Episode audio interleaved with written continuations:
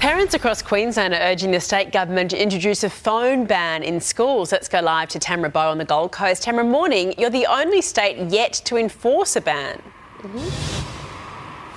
Yeah, Eddie, and this has Queensland parents hopping mad. They are heaping enormous pressure on Education Minister Grace Grace, pleading with her to introduce that blanket ban in all state schools uh, right across the board here in the Sunshine State. That same rule will be enforced in Term four in New South Wales, yet here in Queensland it is still left up to the sole discretion of principals to decide whether or not they want to bring that ban into place. And parents say the system is simply not working. Our schools continually plagued by antisocial behaviour around the use of mobile phones, TikToks filmed in classrooms, school fights circulating online, as well as extreme cases of pornography as well. There's more than ten thousand parents so far who've already signed an online petition calling for that ban to be put into place. The Education Minister says she is listening. She's recently circulated a survey statewide asking about this issue. And Eddie, she says it will be discussed on a national level tomorrow. Thank you, Tamara.